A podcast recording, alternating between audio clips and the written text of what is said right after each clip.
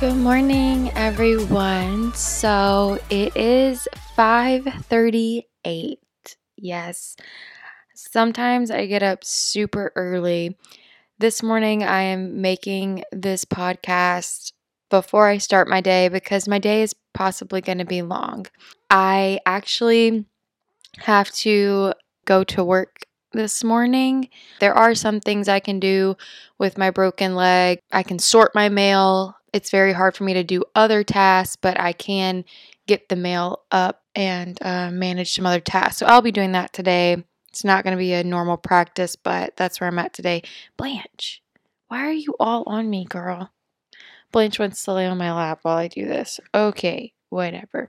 So the reason I'm doing this at 5:30 in the morning is because I don't know if you guys have ever heard of MITs. If you haven't, I'm going to let you know what they are. An MIT is most important task. A lot of successful people that I've followed have talked about MITs and how they add value to their day or make their day less stressful.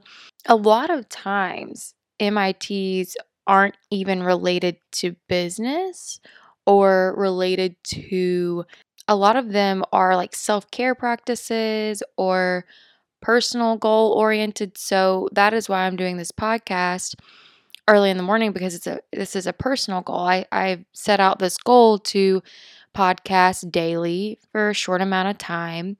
So that's what I'm going to be doing. Once I do this recording, it'll be off my mind all day while I'm at work.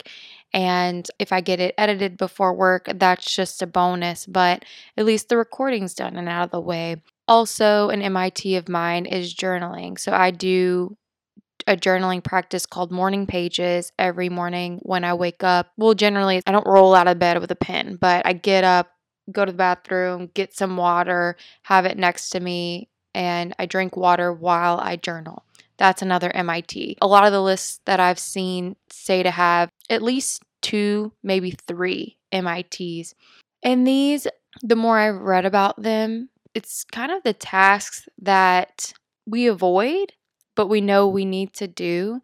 So if I look back in my life on another time, what an MIT of mine was working out first thing in the morning, because I could never trust myself to do it after my work day was done because I was pretty exhausted. What was another one? Writing. I have done some writing for my book first thing in the morning before I go to work for most days.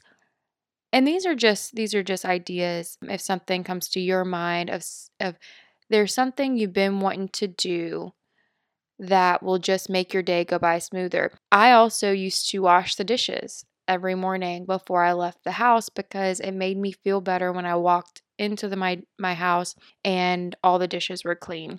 I currently have been living with someone else, so that practice has changed a little bit for me. But when I live by myself again, I will probably do that again because it just made my mind feel so amazing.